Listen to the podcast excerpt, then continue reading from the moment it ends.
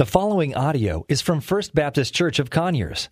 More information about First Baptist Conyers is available at firstconyers.com. I mean that seriously. Take your Bibles and turn with me to John's letter, uh, 1 John chapter 3. And it's good to be back with you this week. Of course, two weeks ago, uh, I got up Sunday morning and I had to call on Blake last minute. I didn't call him until 6.30 because I had pink eye. And I didn't want to infect everybody. And didn't he do a tremendous job that morning? I was able to watch online. And then last week, uh, yeah, Dr. Richard Bumpers was with us with a challenging message. And so, um, you know, I always say, no matter who's in the the pulpit, we want the Word of God to be expressed and preached. Can you say amen to that? Because that's what it's all about. Um, Reader's Digest shares a story some years ago, and I had it in my notes, uh, that a woman uh, of the congregation was surprised at church one day when another woman who had quite frequently snubbed her. Uh, we don't know what that's like, do we? Another lady in the congregation would always snub her, and but this particular Sunday, she went out of her way and came across the foyer in the lobby to give her a, a big hug and just to love all on her. And the woman was kind of taken aback, and she wondered what in the world has caused such a sudden change in this woman who was always rude to me, always snubbed me, and I know she was talking about me to all my friends behind my back. What changed all of a sudden? Well, at the end of the message that day, she got her answer. She had been absent the previous Sunday, and as the pastor gave them their instructions, he said, My instructions for you this morning are the same that I had given you last week. This week, your assignment for the next week is the same as the last week. I want you to go out there and love somebody that you just can't stand.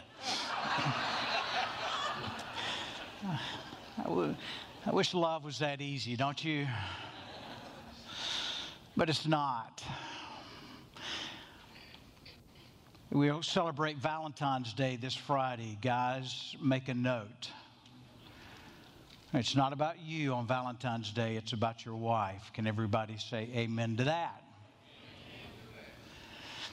And we'll celebrate love as a nation and around the world and but I'm afraid it's quite different than, than the love that Scripture talks about. The other elements of that love, it's more of an eros kind of love or phileo kind of love that we celebrate uh, in our culture on Valentine's Day. But when the Bible talks about love, it, it, talks about a pure love, an agape love, a love that's unconditional, that, that emulates from God and really is an only God kind of love. However, that He has given us the ability to love in that way. And when we were born again, Paul reminds us in Romans chapter 5 that, that God has spread His love abroad in our hearts.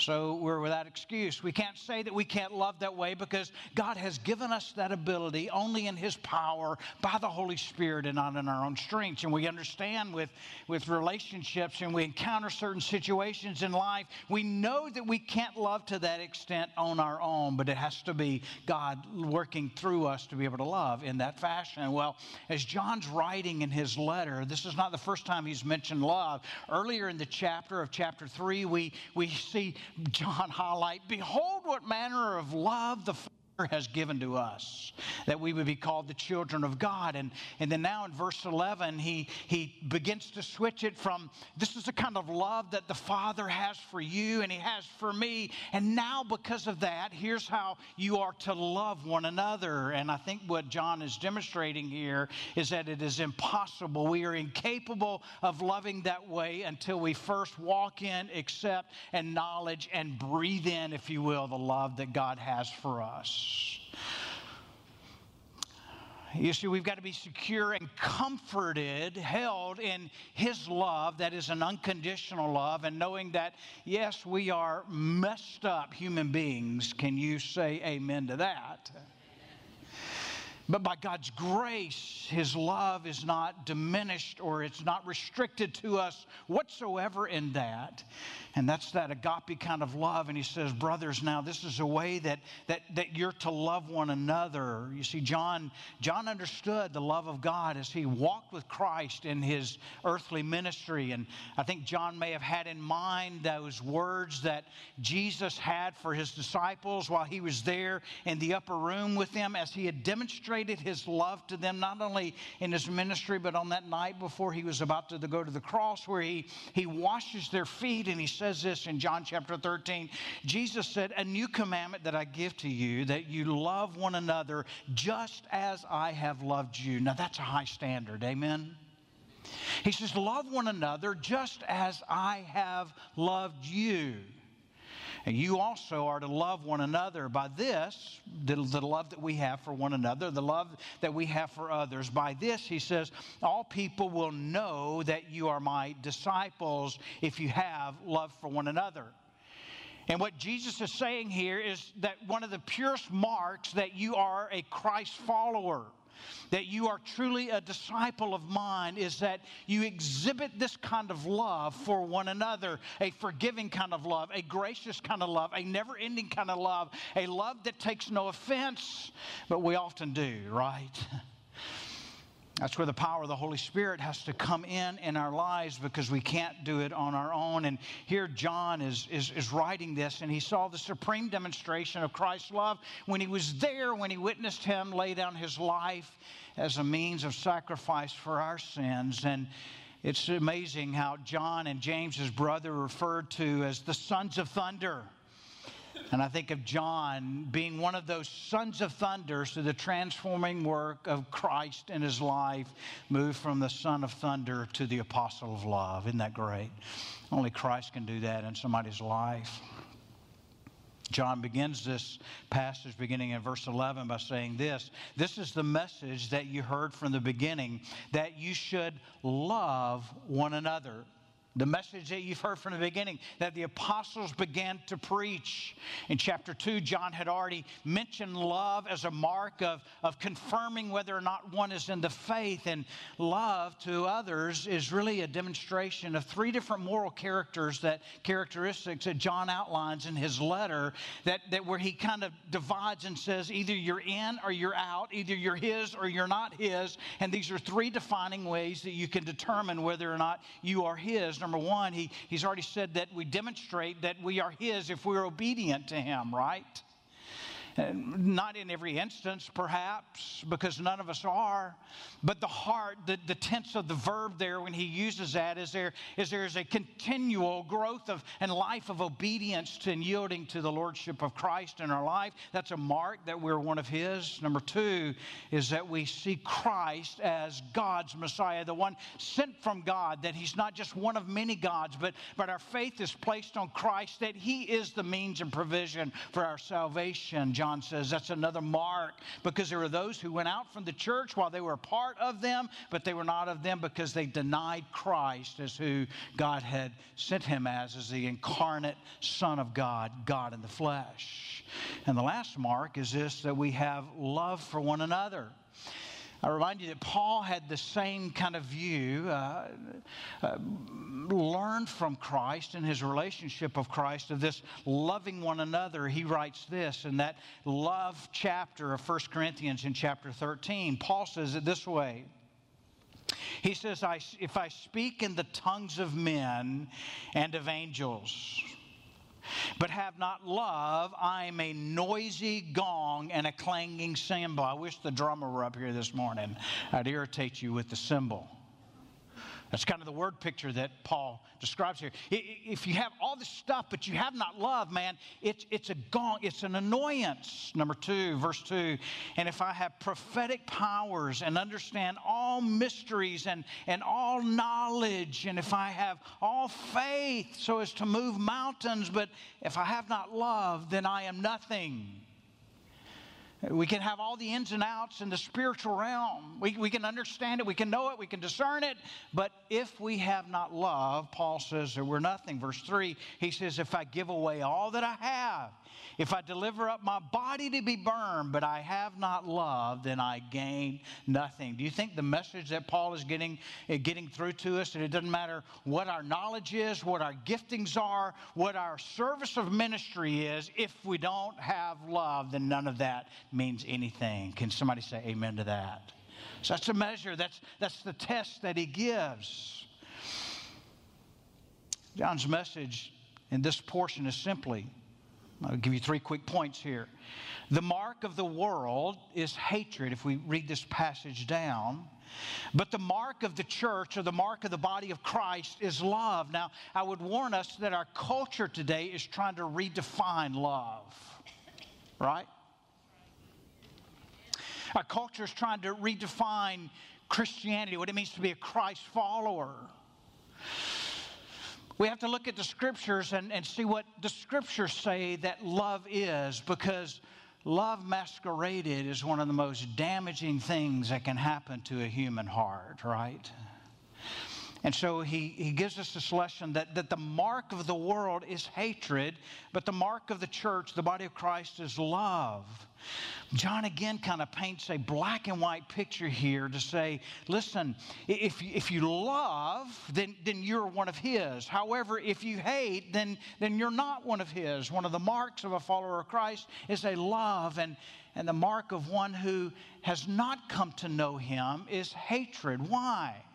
Why is that? Because it's the transforming work of God and the Holy Spirit in our lives. When, when we are born again, and God begins to change us from the inside out. And there's a genuineness to that love. It's not just that we begin to love in outward action, but there's a change of the heart. And trust me, you all know this that, that when I'm not loving, I thank God for the Holy Spirit who pings me. Amen. He lets me know when there's, there's that desire to hate or to cut off or shut off. And, and the one who's following Christ acknowledges that. And while we may struggle for a period of time to get to that place of love, and we do, don't we? It's not that we turn it on as a faucet, but sometimes there's that struggle in that.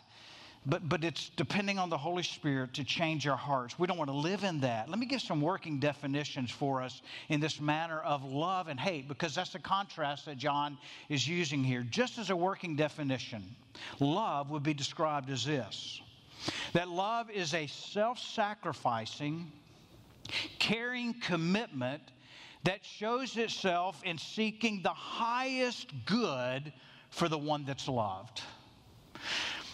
Self is out of the way. And, and, and, and self denies itself, seeking the highest good for the other party involved. Isn't that what Christ did when he laid his life down for us on the cross? I'm sure it would have been far more gratifying for him in, in the personal sense, not to do that, but but he did. Why? Because he so desired that you and I might have the forgiveness of sins that he was willing to do that de- demonstrate his love, setting himself aside for our good so that we might have a hope of eternal salvation. Hate, as a working definition, is this. Now, sometimes we get the idea that, that hate is vitriol, but it's not. It can manifest itself that way. But the biblical definition of hate is this is it's a selfish, intensive attitude that shows itself in disregarding others' good as I seek my own interest. In other words, you might say that, that hate is loving myself so much that I completely disregard everyone else's good. The definition really goes on not, not to just have a vitriol hate, but, but to shut oneself off from another is how the Bible defines hate. And we have to recognize that born in our depravity, that, that we're totally depraved in ourselves, that all of us have this condition of hate in our heart apart from the saving work and transforming work of the power of the Holy Spirit in our lives. You see, until we first acknowledge that we are born in that, that, that we all have a propensity towards hate, we'll never grow in love in Christ fashion. Does that make sense? You see, we're all born in that in that nature. It's, it's not our conditions that make us hateful, it, they may elaborate it, but we're born in that nature. And John writes in verse 12 of this passage, he said, you, We should not be like Cain. Now, here he gives an example love one another, brother, but we should not be like Cain. And we know the story of Cain and Abel, the descendants, the children of Adam and Eve. And it was the first murder recorded in Scripture where, where Cain slayed his brother Abel when they were making offerings to God because Abel's offering was acceptable and Cain's was rejected by God. He says, We should not be like Cain, who was of the evil one and murdered his brother. Why did he murder him? Because his own deeds were evil and his brothers were righteous. Then he states, Do not be surprised, brothers, that the world hates you. The writer in Hebrews tells us that the reason that Cain's offering was rejected is because, number one, it wasn't as prescribed, but, but Cain did not offer his offering to God in faith. You see, we always have to come to God by faith. And, and, and, and, and Abel had offered it in faith. Cain had not offered the prescribed, which it's not clearly written in Scripture, but the, the prescribed was that there must be a shedding of blood for the remission of sin. And, and Abel had offered the, the shed animal, foreshadowing what would come in Christ. Then he says again, Do not be surprised, brother, that the world hates you. I think John reflects on what, what Jesus said again in the upper room, where he says in chapter 15 of John, He says, If the world hates you, know that it has hated me before it hated you. If you were of the world, the world would love you as its own. But because you are not of the world, but I choose you out of the world, therefore the world hates you. Five things that, that I want to mark in this passage that, that teach us about hatred in the text, which is in direct contrast to God's love. And then to finish up the message, I want to point out five marks of love that we find in the text here. Number one is this that if we want to understand what hatred is, it's typified in the person of Cain or in his character. John uses that as a contrast here. You see, Cain's hatred towards his brother typifies a self centered, evil bent of the human heart. Cain's hate typifies in the murder of his brother a self centered kind of attitude in life. It typifies that. And, and John contrasts it and says, listen, our life in love can't be self centered, it's got to be other centered. And number two is while our self centered seldom goes to the extreme of murder, the roots are there, right? You see, we're all self centered in and of ourselves. Rarely does it go to the extreme of murder, but we have to acknowledge the roots of that are there in every one of our hearts. Jesus said, The heart is wicked and deceitful above all things. Who can know it? So we have to understand that, that the roots are there and it manifests, uh, manifests it, itself in different ways. But we're reminded of what Jesus said in the Sermon on the Mount in Matthew chapter 5 that he said, You've heard it said, you've heard it written, do not murder. But I tell you, if you hate another in your heart, then you are guilty of murder. Every one of us in this room this morning are murderers. Can I get a big nod on that? We're all guilty of that. You see, as a result of, of Cain's hatred, his self centeredness, he, he slays his brother. It's interesting in the, in the Greek, this word that's translated murder means to slit the throat or to butcher. Freddy Krueger. You ever see the movie Halloween? Right? Freddy Krueger, he, he slays everybody. It's that kind of picture. It's that word picture that we slaughter, we murder, we butcher, we cut out. How about Jeffrey Dahmer? It's, it's that kind of it's that kind of expression that that that that hate. But can I tell you this? That that the hate that Cain had found itself in an envy and a jealousy of his brother. You see, the manifestation of murder in this fashion or, or hate, oftentimes in our life, the root of that almost always lies in that sense that we have that we have an envy or a jealousy of another. And we see how deep it goes in there. Number two is this that hatred originates with the devil. Notice what he says. Your, your, your, your son, the devil, he says, of the evil one. If we think we have find that hatred is uh, rooted in the human heart. We need to go a little bit deeper than that. It's really sourced. The, the Bible describes Satan as a murderer, he seeks whom he might devour. John 8 44, Jesus said that the devil, he was a murderer from the beginning. And so we could say from this that all manner of hate in our hearts is sourced in the character of the enemy. So, to put it in practical terms, if, if I'm choosing to walk in hate, what, what I'm allowing is, is, the, is the devil himself, Satan, to have rule and reign over my life where I hate another and I may justify that hate. However, I have to acknowledge and recognize that the source of that is Satan himself in my life. Number three, hatred divides people and may result in the taking of lives. You see, at best, hatred, I think, manifests itself in indifference or avoidance.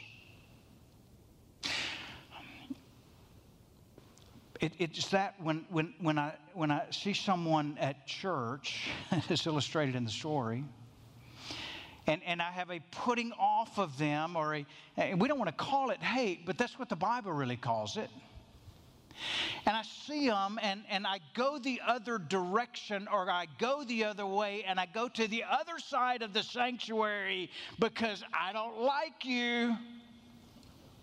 None of y'all have ever done that. We find it surprising that I would define that as hate, but that's what the Bible defines hate as to put off another. It, it, it, at best creates that kind of atmosphere. And I can, can I tell you, that's the devil's workshop in a family. That's the devil's workshop in a church body. That's the devil's workshop in a vocational setting. That's, that's the, he loves that. Why? He loves division. It, it's, it's his device in a nation.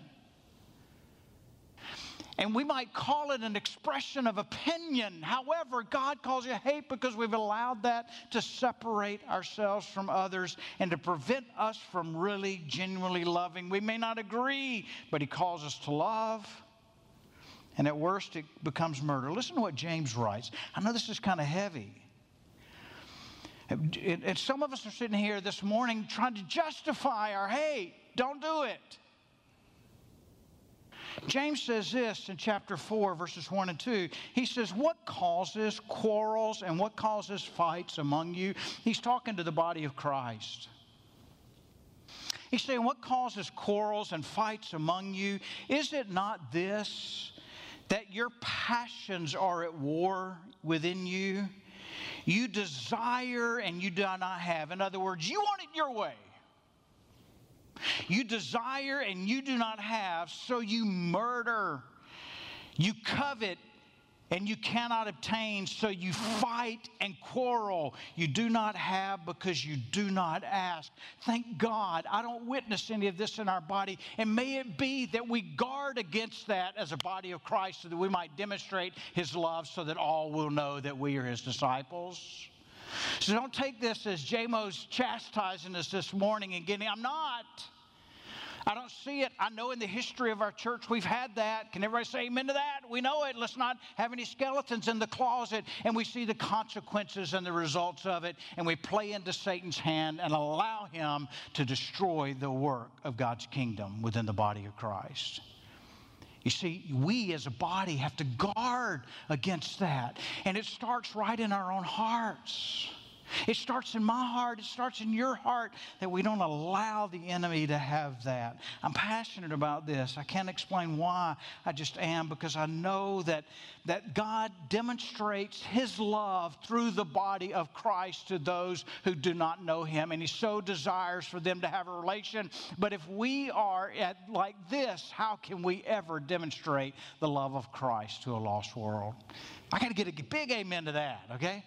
I don't want it for myself feeding, but I want us to agree and realize and recognize that, that man, if, if we're going to fulfill the mission that God has called us to, we got to guard this in our body.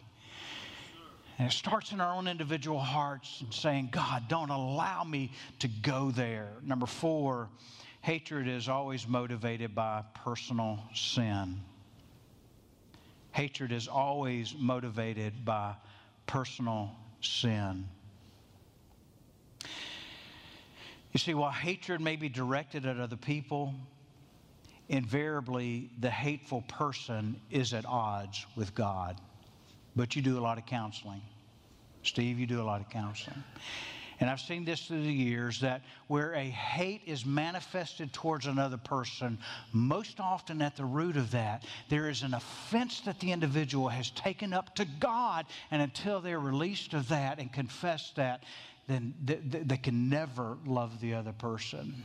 I was hearing a story this last week, as a matter of fact, of a large church in, in the Atlanta area. And if I said the church, you would know the church and you'd know the pastor.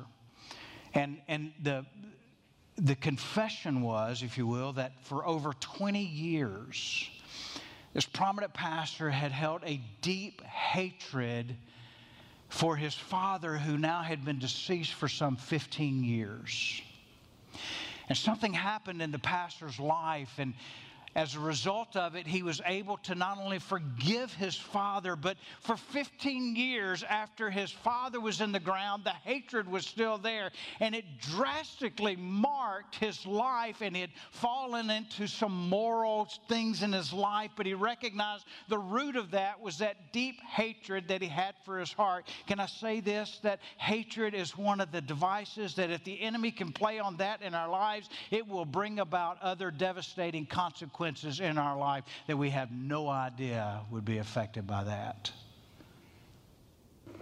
That's why God so expresses this. Lastly, hatred is the evidence of spiritual death. Look at verses 14 to 15. We know that we have passed out of death into life because we love the brothers. Whoever does not love abides in hate. Everyone who hates his brother is a murderer, and you know that no murderer has eternal life abiding in him. You see, John's clearly stating a person whose life is marked by selfish, hate, selfish hatred of others shows no evidence of new life in Christ.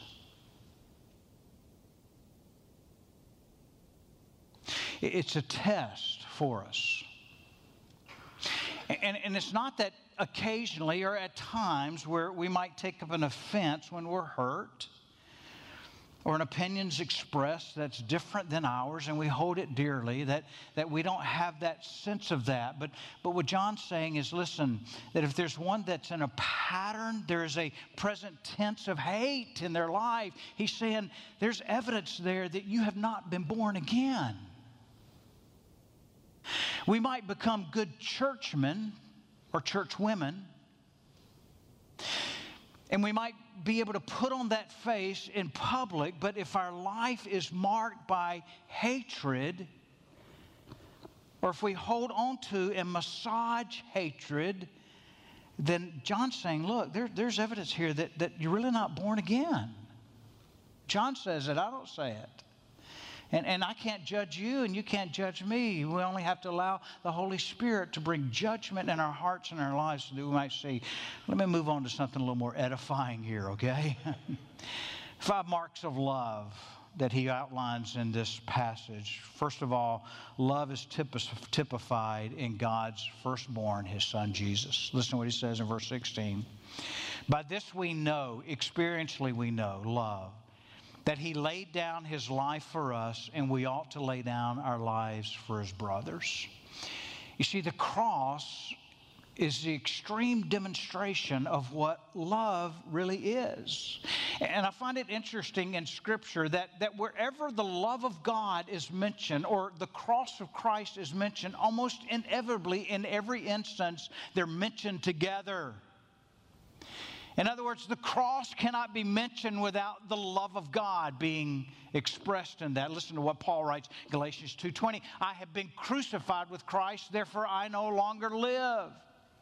He says, But the life that I live in the flesh, I now live by faith in the Son of God who did what? Who loved me. Crucified with Christ, his love for me. Romans 5 8. But God shows his love for us in that while we were still sinners, Christ died for us. His love expressed through his sacrifice on the cross. Ephesians 5:25 Husbands love your wives as Christ loved the church and gave himself up for her. A dying kind of love demonstrates his love for us, just as husbands are to love their wives in that way. 1 John 4:10 and this is love that we have loved, not that we have loved God, but that God loved us. And He sent His Son to be the propitiation, the wrath satisfier for our sin. The cross and love. So when we look at the cross, it is a demonstration of God's incredible, unconditional, undying love for you and for me. Love originates with God. This is the second point, 1 John 4 7. Beloved, let us love one another, for love is from God, and whoever loves has been born of God. Love was not St. Valentine's idea. love was God's idea. Why does it emulate from God? Because it is in God's nature and character. He is love. All of his other attributes come out of the reality that, that God is holy and that, that God loves. He cannot help but love. God is love and love only. Number three, love unites people and results in laying down our lives for others. Love unites people. 1 John 3 17. But if any word, if anyone has the world's goods and sees his brother in need, yet closes his heart against him, how does God's love abide in him? Love sees the good of others, and love says, you know, I, I, I'm willing to sacrifice so that I might demonstrate, and John uses a practical sense here, that, that there's the demonstration and providing goods for that other individual who is in need. I think I, I, we have a family, we have a few families in our body that demonstrate this kind of love um, in, in, in, in, in fostering young children who are uh, really motherless and fatherless. And I think about that. I, I, enjoy being an empty nester. Can I say amen to that? I mean, I enjoy it. I enjoy having the grandkids when I want them. And I think at that stage in life where you have your own life issues, to, to bring in a child and care for that child and love that child to the extent that it takes, I think, now, man, that's a great picture of love, right? I'm so glad we partner with United Hope for Children that you support uh, through your send offering giving. And that's why we do that. I, I, think of a few weeks ago when we had the Compassion International Weekend and, and love was extended where we had over 146 children adopted that, that you said you're going to care for.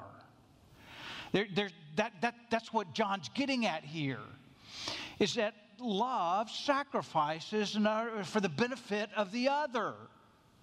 And whether it's in those fashions or other fashions, listen, he's saying, listen, that, that love unites people and it's a result of laying down one's life or sacrificing for the good of the other.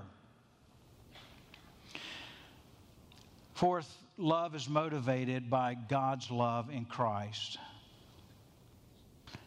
1 John 4 11, beloved, if God so loved us, we ought to love one another. Romans 5 8, God's love has been poured into our hearts through the Holy Spirit who has been given to us in Galatians 5:22. The fruit of the Spirit is love. You see, if I try to love or if you try to love in our own ability, we're going to fail miserably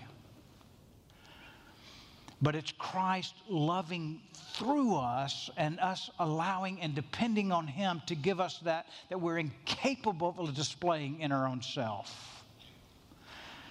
You see, that's, that's the only way. It's, it's His love that has to be manifest through our lives to others. Lastly, love is evidence of spiritual life.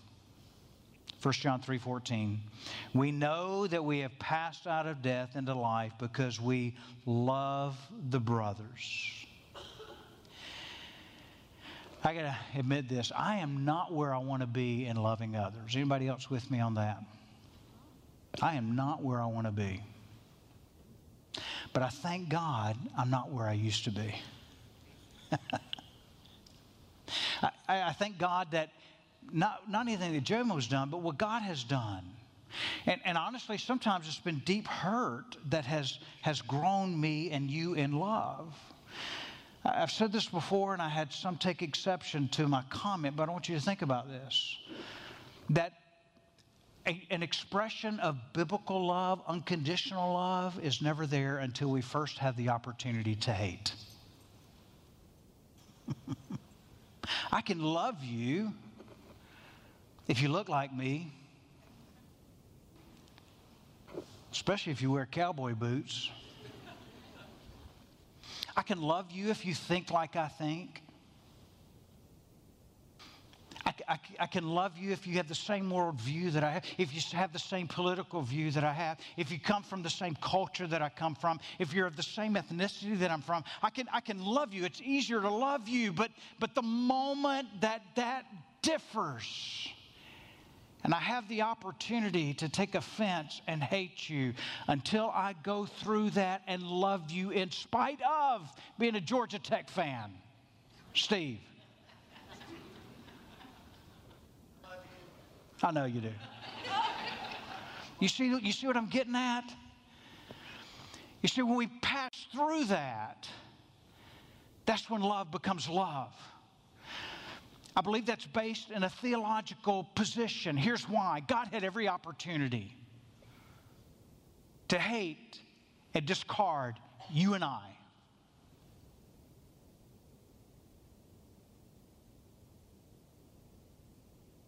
But he demonstrated his love, his unconditional love, and that he provided a way through his giving so that we might have eternal life and a relationship with him. That's when love becomes love. So, my encouragement to you this week is this your assignment is to go out and find somebody you just can't stand and just love on.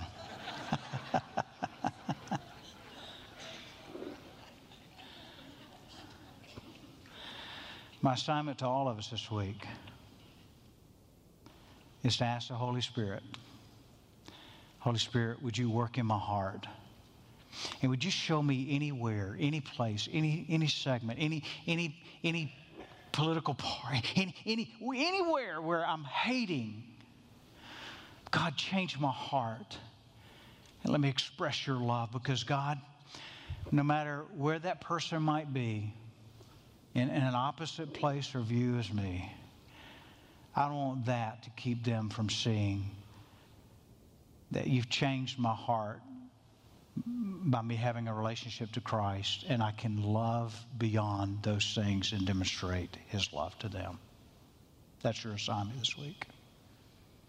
And I promise you this if you ask the Holy Spirit to show you someone, you know what?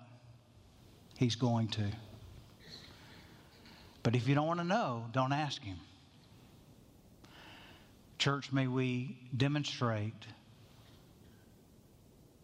Christ's love.